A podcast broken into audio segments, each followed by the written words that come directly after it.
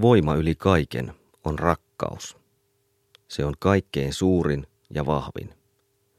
Se ei petä eikä huolehdi turhia. Se näkee olennaisen ja uskoo voimaansa.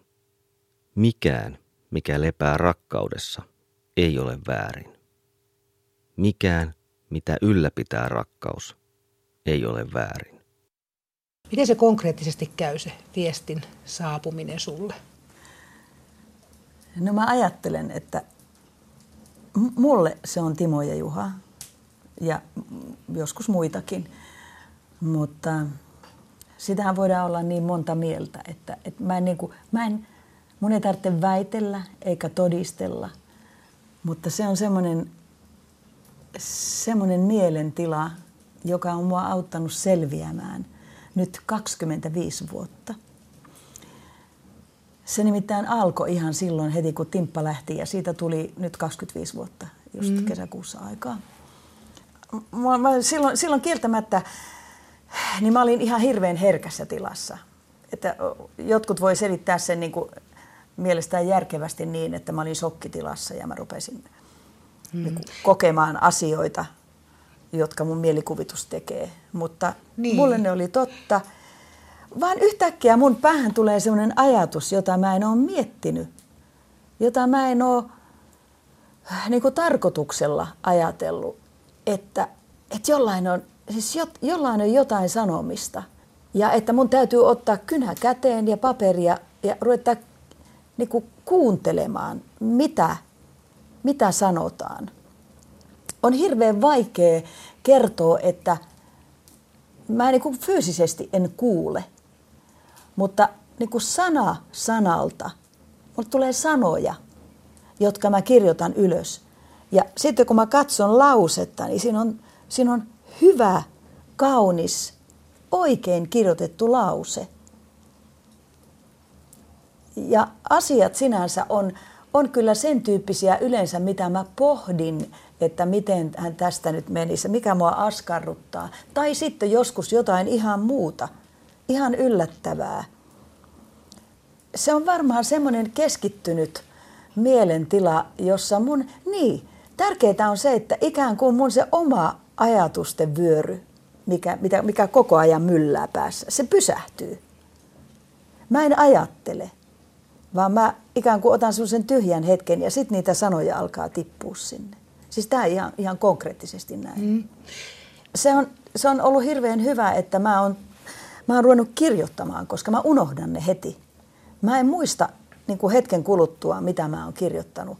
Mutta sitten kun mä luen, niin totta kai se jää mulle niin kuin tositteeksi siihen, mm. että näin on käynyt. Mutta en, jotain asioita on ollut semmoisiakin, että mä oon esimerkiksi ollut auton ratissa, ajanut jostain kerran Jyväskylästä Lahteen päin. Ja ihan rauhallisesti kuunnellut musiikkia. Yhtäkkiä mun päähän tulee ajatus, että hidasta, nyt on vaarallinen tilanne edessä. Ja mä tajusin sen ihan niin kuin joku olisi sanonut, mutta enhän mä tietenkään kuullut. Mutta se oli ihan selkeä. Varo, vaarallinen tilanne edessä. Ja mä hiljensin vauhtia ja ajoin tosi varovasti vähän aikaa. Ja sitten mä ajattelin, että no ei tässä mitään. Ja sitten mä rupean tulemaan semmoiseen risteykseen mennäkseni niin kuin moottoritielle. Ja auto seisoo mun edessä ja mä ajoin sen perään.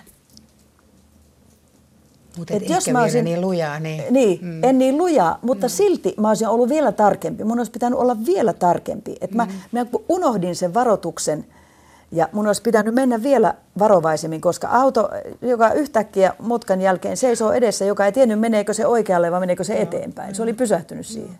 Mä päsäytin perään. Onko näitä varoituksia tullut muita tai tämmöisiä? Ei ole monta. Joo. Ei ole monta semmoisia, mutta se oli niin selkeä, että se on jäänyt. Silloin tällöin tulee tulee jotain, jotain niin semmoisia niin etiäisiksi sanottiin ennen vanhaa. Hmm.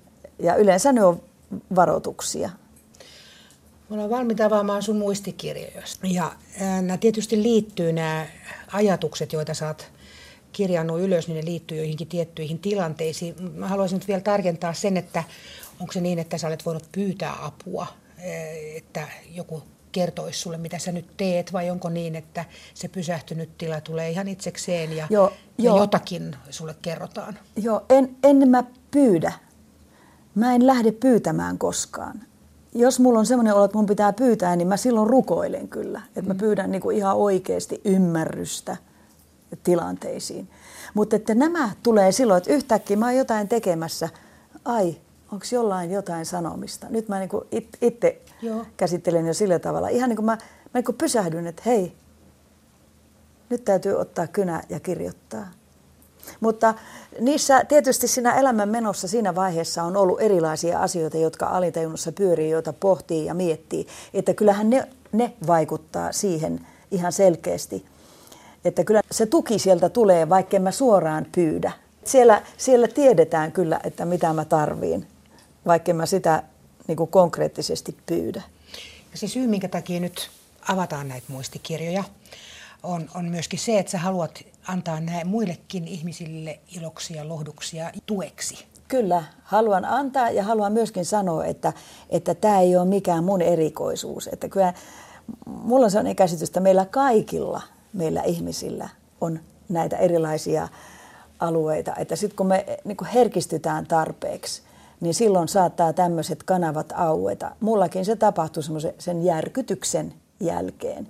Ja mä oon kuullut paljon muita ihmisiä, jotka sanoivat, että heillä on niin avautunut tämmöinen usko johonkin muuhun, mutta silloin meitä, meitä täytyy niin ravistella kovasti, että me tästä arjesta ja näistä, näistä luuloistamme, niin päästään semmoisistakin luuloista, mitkä, mitkä rajoittaa meidän ymmärrystä, päästään vähän irti. Yksi sellainen, joka kosketti ehkä eniten, oli tietysti ajatuksena on rajua ja raakaa, että äidin täytyy haudata poikansa. Ja, ja sitten sä olit kirjoittanut, että nämä muutamat viestit on tullut Juhalta aika pian Juhan kuoleman jälkeen. Kyllä. 15. toukokuuta 2009. Minä olen sinun lähelläsi, äiti. Olen henki ja elän. Olen sinun lähelläsi eri ulottuvuudessa. Olen sinun vierelläsi ja annan voimaa, jota siellä sanotaan rakkaudeksi. Se on suuri energia, joka ylläpitää kaikkea. Sitten kun sä olit tämmöisen viestin saanut ja luit sen siitä, mikä sun ensimmäinen ajatus oli? Se oli hirveän suuri lohtu. Se oli lohdutus, koska, koska mä olin niin kuin, mä olin tiennyt ja mä alitajuisesti toivoin. Mä, mä mietin, sit kun, kun Juha oli lähtenyt, tietysti siinä on ensin semmoinen järkytys ja suru, josta täytyy mennä läpi tyttöjen ja läheisten kanssa puhuttiin paljon. Mutta sitten mä aloin niin kuin mielessäni hiljaa toivoa, että olisiko mahdollista, että Juhakin voisi tulla sanomaan mulle jotain, koska Timo oli puhunut niin kauan jo. Ja, mutta mä en uskaltanut edes, niin kuin, en vaatia enkä sano, että tule, en ollenkaan, koska mun mielestä siellä tiedetään, jos on tarpeellista.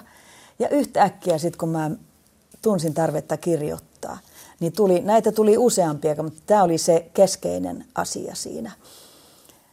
Se oli niin ihana lohdutus, kun mä tajusin sen, sen Juhan energian, se oli niin hyvä. Juha jo siinä vaiheessa oli, oli niin kuin tosi täynnä semmoista valoa. Kun se, se, se olo, mikä mulle tuli silloin, kun mä kirjoitin, niin mulla oli niin kuin, mulla oli niin kuin valot sytty siihen pimeeseen, mikä, minkä suru tekee ihmisen mieleen. Että Juha on siellä ja Juhalla on hyvä olla. Juha on siellä isän kanssa.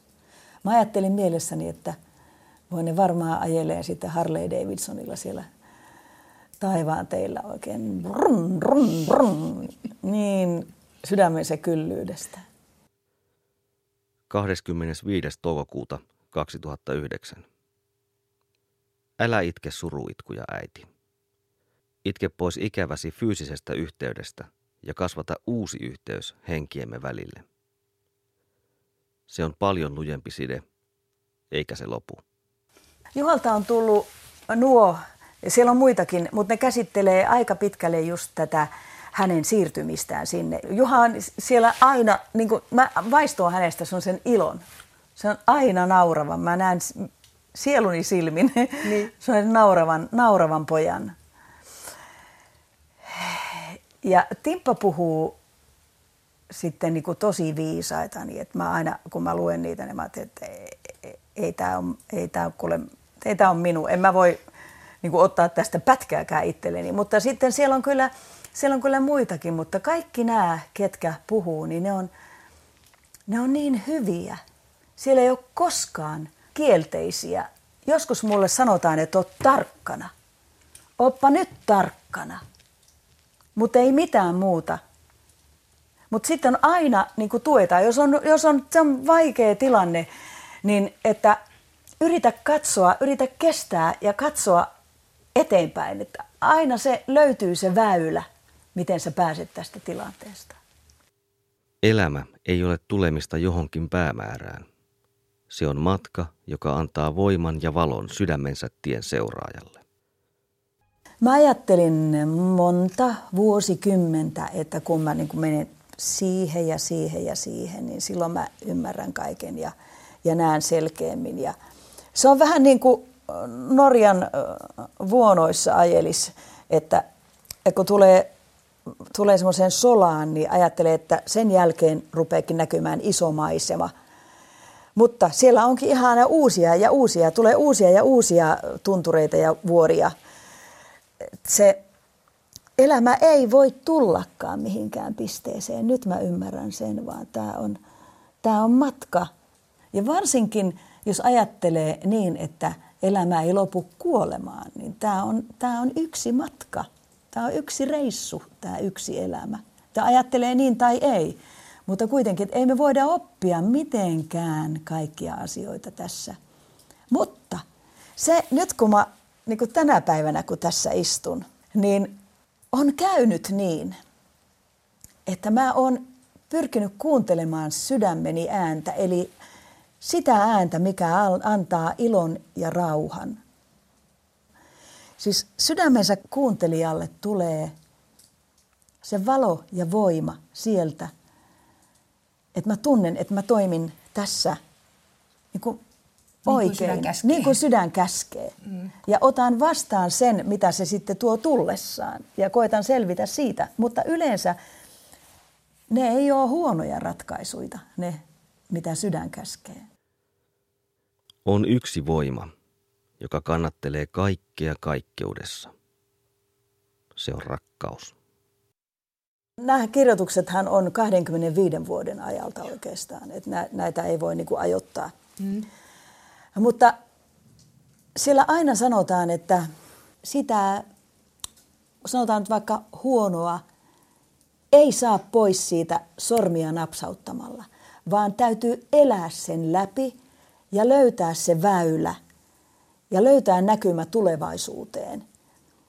Ja sitten kun nämä vastoinkäymiset on käyty läpi ja ymmärretty, niin sen jälkeen tulee aina ilo mä oon tehnyt sillä lailla, että kun on sen, sen, niin kuin sen myrskyn aika, niin mä oon laittanut vaikka niin kuin lappuja seiniin, että älä käytä energiaasi kielteiseen ja pahaan ja, ja semmoiseen niin kuin myrskyämiseen. Käytä sekin energiaa miettimällä, miten sä tästä selviät. Helppohan se on näin puhua, mutta siinä silloin siinä myrskyssä, kun ihminen kelluu, niin – Mä oon kyllä huomannut sen, että, että mä oon tarvinnut muita ihmisiä. Niin, että mä oon voinut puhua. Mulla on semmoisia läheisiä ihmisiä, niitä ei ole monta. Mutta mä aina puhun ja mä myrskyän niin kuin niille läheisille. Mm. Ja sitten ne on yleensä semmoisia, jotka sanoo, että nyt kuule jäitä hattuun, jumakauta muija. Että mietipäs tätä tilannetta, että puretaan se pöydälle palasiksi ja katsotaan, miten sä voit selvitä. Jos sä jauhat tuota kielteistä koko ajan, niin sä et selviä siitä millään. Hyväksy tosiasiat, mutta älä anna niiden viedä sinua mukanaan. Siinä se on sanottu, mistä me äsken just puhuttiin. Kyllä. mutta näiden saattaminen tähän, niin kuin tähän arkielämään, niin se se duuni vasta onkin. Että kyllähän, kyllä mä voin näköjään kirjoittaa tuommoista, mutta sitten elämä pistää mut kokeeseen. Se laittaa mut tilanteeseen, jossa mun pitäisi muistaa tämä. Ja löytää ne eväät ja, ja oljenkorret. Onneksi on ollut oikeita ihmisiä myös ympärillä. Kyllä. Vääriäkin, mutta heille kai täytyy löytyä joku tarkoitus. Tai onko vääriä ihmisiä ollenkaan olemassakaan? Voi Aa, olla, ettei niin. niin. olekaan edes mm. olemassa, koska nämä mun mielestä väärät ihmiset, niin ne ehkä asettaa mut just niihin kokeisiin, jossa punnitaan, että onko mä ymmärtänyt yhtään mitään tästä, mitä mä oon kirjoittanut. Mm. Aika usein huomaan, että se ei ole lähelläkään mun mielenvirettä se viisas ajatus, millä, millä mä voisin päästä. Niin kuin, mutta mä luen näitä itse aika usein. Mä käyn niitä läpi ja mulle tulee niistä hyvä olo. Ja sitten mä ikään kuin muistan aina. Mä oivallan, että ai niin noin. Miksi mä en tuota heti tajunnut? Rakkautta tunteva on aina suuressa suojauksessa, sillä rakkauden valo on jo sinänsä suurinta voimaa, mitä ihminen voi saada. Niin sanotaan viisaissa kirjoissa sillä lailla, että, että puhdas rakkaus ei vaadi mitään. Mutta se tuntuu kyllä vuoren kokoiselta vaatimukselta, mutta se on hyvä tietää. Mitä vähemmän vaadin, sitä harvemmin petyn. Se on taivaan totta. Se pitäisi aina muistaa, että me voidaan vaikuttaa. Me itse voidaan kaikista eniten vaikuttaa omaan elämäämme. Kohtalo voi antaa meille eteen tilanteita, mutta itse me valitaan, miten me suhtaudutaan. Mehän vaikutetaan koko ajan. Ja se ei aina, aina ole niin tietoistakaan se valinta. Joskus on totuttu reagoimaan asioihin tietyllä tavalla ja reagoidaan automaattisesti. Otetaan joku esimerkki, se... millaisesti. Vaikka, mm, no sanotaan, että mä suutun ja silloin mä aina huudan. Niinkö tarkoitat? Niin, Että, joo. esimerkiksi semmoinen. Et, mutta silloin kun sä, tai minä, suutun ja huudan, niin silloinhan mä pelkään jotain. Silloinhan mä pelästyn jotain, vaikka se olisi vaan ärsyyntymistä. Siinä on pelko takana. Mutta silloinhan mun energia menee hukkaan siihen. Se, se, se, se asia ei korjaanut pätkääkään sillä huutamisella Mm. ja suuttumisella. Siihen, siihen menee vaan ihan kauheasti voimaa. Mä oon huomannut, että jos mä suutun, mulla on aika paljon energiaa. Ja jos se menee siihen kielteiseen suuttumiseen, niin mä oon ihan kuitti. Ja sitten mulla on ihan kauhea morkkis, että voi helvetialainen. Miten mä kulutin tuohon turhaan niin paljon voimaa? Sinun elämäsi on vaikeaa, jos et tavoita rauhaa. Anna sen tulla ilosta, jota tunnet. Älä ota pelkoa vieraaksesi. Niin. Mä luulisin, että lähes kaikki ihmisten ongelmat, jos lähdetään niin jäljittämään niiden alkusyytä, niin semmoiseksi osoittautuu pelko. Ja jos löytää itsestään niin kuin sen syyn, että, että miksi mä tunnen näin, mikä se pelko on. Jos teet sen kysymyksen, mikä se pelko on. Ja sen jälkeen sitä niin kuin analysoi, että, että voiko, sen pelon, voiko siitä pelosta päästä. Mitkä on työkalut, että siitä pelosta pääsee. Niin selviää aika paljon. Pelko on turha tunne. Pelkohan on suunnitelma huonosta, eikö ole? Aivan. No, tai sano tai sanoa sitten sitä. niin päin, niin. että, että tota, eh, kun mulla on suunnitelma, mm. niin mä pelkään, että se ei toteudukaan. Että mitä voi tapahtua, ettei se toteudukaan. Sitten jos tulee niin pieniä, pieniä semmoisia mm, hankaluuksia, niin sitten tulee se pelko, että, että eikö tämä nyt toteudukaan, hei. Tähän, nyt mä edelleen toistan, että nyt kun me puhutaan tätä näin, niin meillä on niin kuin aika selkeänä kulkee nämä ajatukset, mutta siinä tilanteessa, kun ihminen yllättäen tupsahtaa siihen hankalaan tilanteeseen tai mihin tahansa semmoiseen, mikä on niin kuin yllättävää, niin silloin niiden oljenkorsien löytäminen on todella vaikeaa. Vaikka olisi kuinka miettinyt, silloin melkein pitää olla lappuja seinässä. Ei ole syytä tehdä päätöksiä ulkoisten uhkien pelossa. Menkää toistenne sydämiin ja antakaa niiden puhua. Pelko voi saada aikaan muuten vaikka miten pahaa, muuten jos tarkemmin miettii. Pelkoon po- pohjautuu jopa sodat. Kaikki, kaikkihan pohjautuu pelkoon. Sodat? Sodat. Niin. Niin. No mä ajattelen sen niin, että, että ne, jotka näitä sotia, sotia organisoi, niin pelkoonhan ne perustuu. Kenellä on, kuka pelkää, että nuo vie meidän öljyt? Kuka pelkää, että nuo vie meidän ideologiat? Kuka pelkää, että nuo vie meidän uskonnot? Siihen, mihin me on aina uskottu. Ne aivopesee meidät toisenlaiseen ja se ei ole meidän elämää. Pelko on suorastaan vaarallinen. Se on hyvin vaarallinen. Ja se on se kuin yksi, yksilössä, ihmisessä, se on semmoinen syvältä nakertava, tappava. Älä anna vihan energian ottaa valtaa. Jos niin teet, olet sen alainen. Voima on siinä, että olet sen ulkopuolella, kuin katsomossa oleva vieras henkilö. Elämä kohtalo tai mikä se lienee, kyllä kehittää aina semmoisia yllätyksiä, että sit joskus vaikka nyt luulen, että nyt mä, just, nyt mä osaan just tämän tilanteen hoitaa miten tahansa. Niin sitten tuleekin semmoinen tilanne eteen, että mä oon taas niin kuin Afrikan tähdessä lähtöruudussa. Mulle on muodostunut sellainen tapa ajatella asioita. Se kulkee myönteisyyden kautta. Et mä oon onnellisin, rauhallisin ja iloisin silloin, kun mä koen myönteisyyden tehdyissä ratkaisuissa. Siinä on ollut se ongelma, että mun on ollut ja on edelleenkin vaikea niin kuin toisten ihmisten kanssa sanoa semmoisia asioita, jotka mä tiedän, että ei ole niille kivaa. Mielesi on kestävä, mutta sen täytyy joustaa ja tulla entistä voimakkaammaksi. Eikä se käy kivutta. Vain kipu saa aikaan niin suurta kasvua kuin on tarpeen. Aina puhutaan vahvuudesta ja rohkeudesta. En mä ole kokenut missään vaiheessa olevani vahva tai rohkea, kun mä oon tehnyt valintoja. Ne on ollut pakko tehdä. Mä en ole, löytänyt muuta väylää elää. Mun on ollut pakko kulkea se tie, minkä mä oon kokenut oikeuksi, minkä mä oon jälkikäteen ajatellen tarvinnut kaiken aikaa. Mutta se, että ne kaikki valinnat, jos mä istun nyt tässä tänä päivänä, mitä valintoja mä oon tehnyt tähän päivään mennessä, niin kaikkien niiden läpikäyminen on kyllä vahvistanut minua ja se on laajentanut mun ymmärrystä. Vain hyvällä saat aikaan hyvää. Vain rakkaudella saat rakkautta. Vain rakastamalla kestät itse. Ei ole muuta tietä.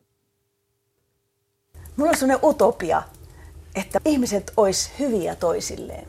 Ajattelis toisistaan hyvin, yrittäisi saada toisistaan parhaat puolet esille. En siihen itsekään pysty, mutta että se on mun unelma. Että, että jopa niin pitkälle me on joskus ajatellut, että, että me jos, jos me voitaisiin kehittyä semmoisiksi, että meidän ei tarvitsisi puhua ja miettiä, vaan me kommunikoitaisiin ajatuksen voimalla, niin meidän ei tarvitsisi sulkea mitään pois siitä todellisuudesta, vaan me voitaisiin olla niin täysin avoimia ja rehellisiä toisillemme. Silloin ei olisi pelkoja. Siis tämä on ihan hullua, mutta mä oon ihan oikeasti ajatellut oikeastaan aina sillä lailla, siellä syvällä sisällä, niin se on mun unelma. Sinulle on annettu voima, joka luo, usko, joka siirtää vuoria, aika, joka tuottaa uuden ymmärryksen ja ilon.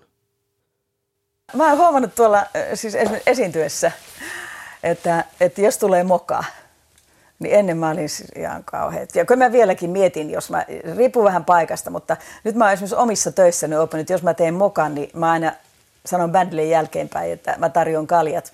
Mutta ne on, niillä, mulla on niin suuri kaljarästi siellä, että mä en pysty ikinä sitä hoitamaan. Mutta tota, mitä nopeammin mä itse pääsen siitä yli, niin ihmiset niin kuin vapautuu siitä, mutta jos mä alan itse kantaa, että voi jukra siinä esiintyessä, mm. niin sitten se menee pieleen koko juttu. No, niin. Se voi kuitata. Ihmiset, ihmiset on ihania.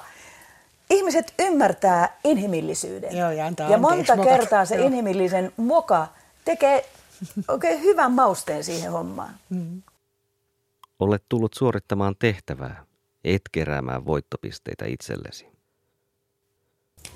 Niin mun täytyy miettiä hiljaa itsekseni, mikä antaa mulle ilon ja lohdun. Vaihtoehtona sille on raha, näkyvyys esimerkiksi. Ja sitten kun tarpeeksi miettii, niin se kyllä selviää, mikä antaa ilon ja lohdun. Mä oon joutunut tilanteisiin, joissa mä oon saanut vastauksen niin kuin mieleeni, että mitä mä haluan tehdä. Mä haluan laulaa. Mä haluan vain laulaa.